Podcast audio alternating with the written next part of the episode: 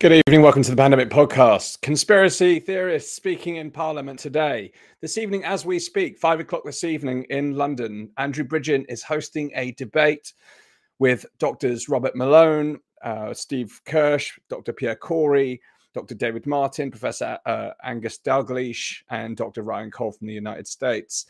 Now, this debate is a two hour session running from 5 p.m. till 7 p.m., looking at some of the key issues from the last couple of years, but primarily focusing on the harms caused by the um, medical interventions, which uh, shall not be named for censorship purposes, but I'm sure you can guess. Um, Robert Malone is going to be talking about his background in the research around mRNA um, interventions and the other doctors are going to be sharing evidence around the suppression of medical evidence, censorship of, of key data, and uh, the entire funding circle behind uh, what's happened over the last few years. Now, the specific nature of the details of the discussion tonight aren't available right now. Um, it I don't believe it's being broadcast. Uh, I tried to get uh, access to the session this evening to be able to bring you full information, but I'm not able. Uh, to, I wasn't able to get there. So, um, what I do know is that this is an important breakthrough. Uh, we've seen discussions like this happen in the European Parliament. We've seen them happen in other parts of the world.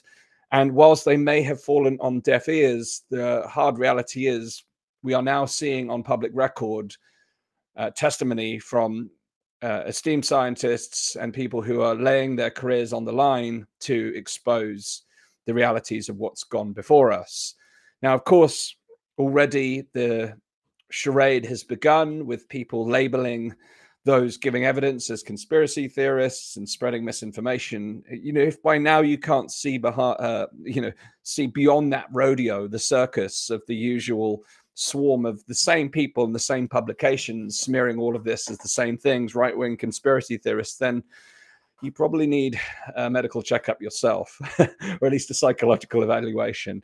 And if you haven't noticed in your own friendship group, your families and your peers, that there is this upshot in illnesses and unknown uh, uh, health events, you're not asking questions yet, then I don't know what's going to get through to you. And if you look at how many of these things began from 2021 to coincide in temporal association with this mass intervention then you know it's it's it's clear by now that there are there are significant problems and that those problems are being swept under the carpet but what is also clear is that the evidence is growing and there are more and more people willing to take this evidence into high places now the difficulty is with this subject is that it's so heavily smeared. The Overton window is so narrow around the conversation around medical. and, and you, might wonder if you're watching this for the first time, why why doesn't he just say the V word? You can't say the V word. Like if you're new to the subject and you're curious about how sensitive this subject is, I can't say the V word. I can't even say the J word, the three letter J word that you could use to indicate the thing that happens, the, the actual indication.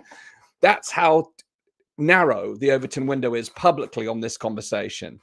Now, of course, if you weren't already aware as well, the mainstream media is heavily funded by the pharmaceutical industry and to different differing degrees around the world.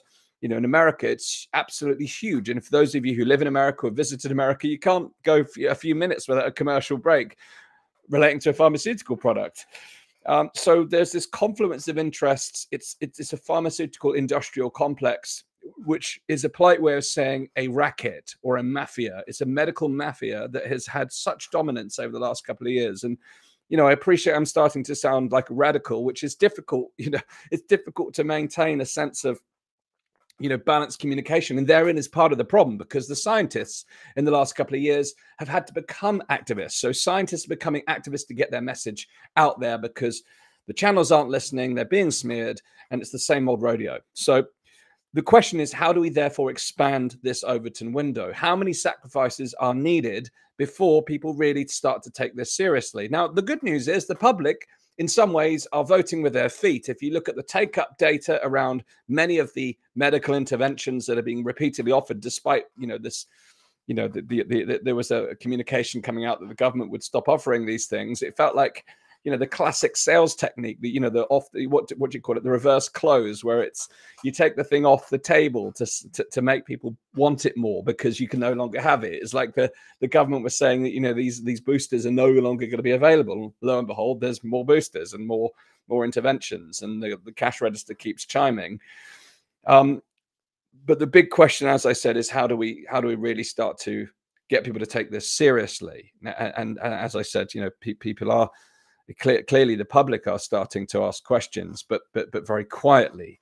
Now, Andrew Bridgen, as we know, has been a lone warrior really uh, with this subject. You know, during the course of COVID, we at least had five or six prominent MPs who were vocal throughout this, but they've gone deathly silent if you hadn't noticed. You know, and, and if, if those MPs who were vocal during the last few years against lockdowns if you if you are there in your constituency then it's important i implore you to to to pile pressure on them to join the fight because if any of you have seen um, there's a great video by Derek Sivers, which looks at how movements are made. You can look it up. The, go, go onto YouTube and type in De- Derek Sivers, S like Sivers, like spelt like Silvers, but without the L. Uh, how movements are made, and it shows this crazy lone dancer in a field, literally dancing like crazy, looking like they're off their mind but they're dancing away and having a wonderful time. And you can see them just by themselves, and everyone's looking at this crazy person for ages, thinking, What's going on? This guy's crazy. But then, lo and behold, the courageous second dancer joins the party. And all of a sudden, you have two people dancing crazily together. And for a long time, it's still those two people. But then other people starting to look around saying, These guys are having a lot of fun.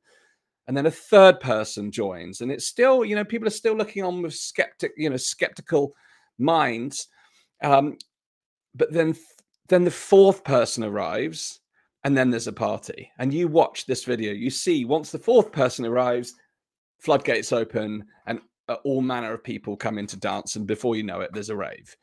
Now, I use that analogy, and I demonstrated this vis- viscerally at the uh, Better Way conference a couple of years ago. I actually did this from stage to watch how it happened. We had the whole room jumping.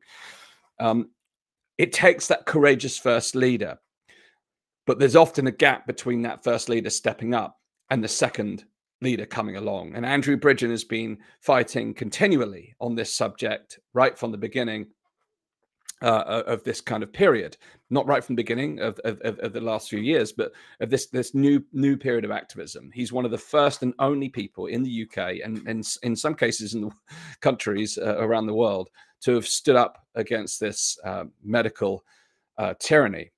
Uh, but he needs now that courageous second leader to join the party. Um, he desperately needs it because he's been smeared and you know uh, he's tarnished that he's a target and as a result the hard reality tonight this debate hall i'm sure will be near empty uh, regrettably because it's it's one person who has developed a reputation of, of, challenging the status quo and people don't want to go near him as a result you know no matter how hard he grips to the truth it's almost the harder he grips the further he pushes people away sadly. And i have great respect and admiration for that courage but we desperately need courageous second leaders from the parliamentary uh, system. And you know it's now is the time to put pressure. This is our responsibility now.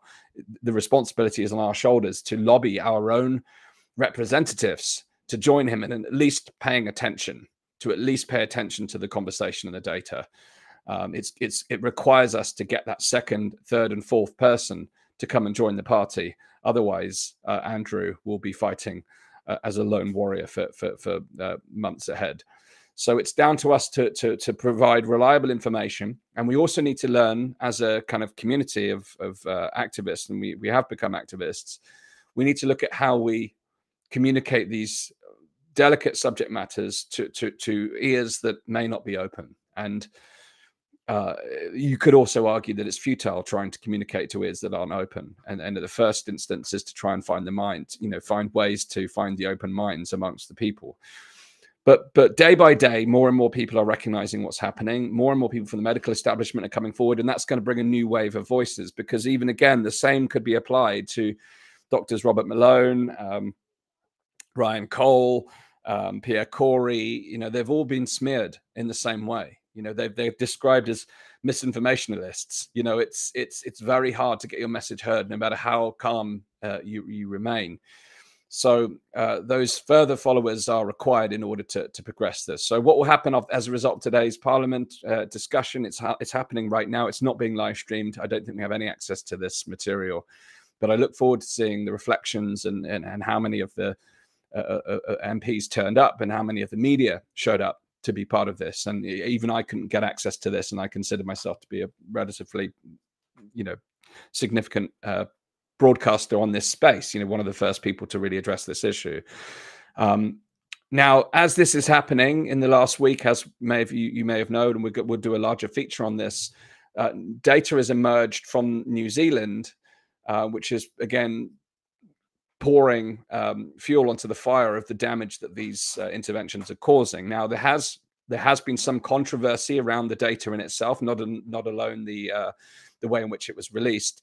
Uh, but there are uh, skeptics around incomplete data sets, in, inaccurate assessment. So there are it's it's even though the data is available, there are there are some complexities to it, but nonetheless, some vital data revealed, and it it it highlights how important it is for such data to be forthcoming. The whistleblower who actually released this data has was arrested. Uh, Barry Young was arrested on Sunday uh, yesterday uh, and he's now really he's going to be released on bail tomorrow. But he's facing potentially up to seven years imprisonment for uh, for releasing this data, vaccine database, and making it public. And again, there's the photo as I mentioned, uh, making him look, look, look like a criminal. Uh, classic uh, smearing. And then uh, this video here, let's play this. I think you wouldn't have heard the audio if you didn't see this one. let me see if we can now share this video. Uh, this is why we recently did the crowdfunder to up uh, uh up, up level our gear. um, we haven't got it yet, so uh, still playing the amateur game. So thank you for bearing with me. Um, Te Whatu Ora's Chief People Officer Andrew Slater joins us. Andrew, good morning. Thanks for your time. Can I ask first, have you notified the Privacy Commissioner of this breach? Have you notified the Privacy Commissioner for this uh, breach. uh, you're not concerned about what the data actually shows, which shows potentially incriminating data that absolutely confirms that this uh, medical intervention is causing people to die. You're worried about the privacy. Now, this was anonymized data, although, again, there is some um, potential uh, controversy around whether some um, uh, information relating to specific individuals was released, it was anonymized for for publishing. Um, now, if you think that that that comment's funny, then uh, check this one out later in the um, uh, in the broadcast. Let me just find the point here. This one cracked me up. The size of the breach and the scale of the breach and the information being considered, and the fact that you are still investigating it, Andrew, can we be assured that our information is safe? Oh dear. Can we be assured? Can we be assured that our information is safe? Uh, you're worried about the safety of your information? This is how priorities are so wrong. You know, why would you be why would you be concerned about the safety of your your your vaccination information wouldn't you be more concerned about the safety of the medical intervention itself given what the data revealed this is just insane but let's not forget that the media channel one news is a state pay. It's a state. it's a state news channel in New, New Zealand. It's the equivalent of the BBC. You know, so it's that their interests are all converged around protecting the narratives. Now, I'm going to con- conclude today's broadcast with this isn't new news. This is just a relevant point because uh, it follows into along to the story uh, tonight. There's there's uh, AstraZeneca are facing two London lawsuits. Uh, so AstraZeneca facing two uh, lawsuits in the United Kingdom two of many that will emerge looking at uh, and again the language it's not in this article but it's just fascinating to show um, that the, the, language is turned to i don't think it shows in this article. They're starting to describe it in the press as defective. You know they're not they're not they're not touching the safety angle they're just calling it defective which is a is a clever line. And maybe there's a maybe there's a little wedge in the overton window for ourselves there to start calling this thing defective to open up the um, the conversation around how these things are have been greatly harmful and one of the worst medical interventions in in recent history, if not all of human history. So.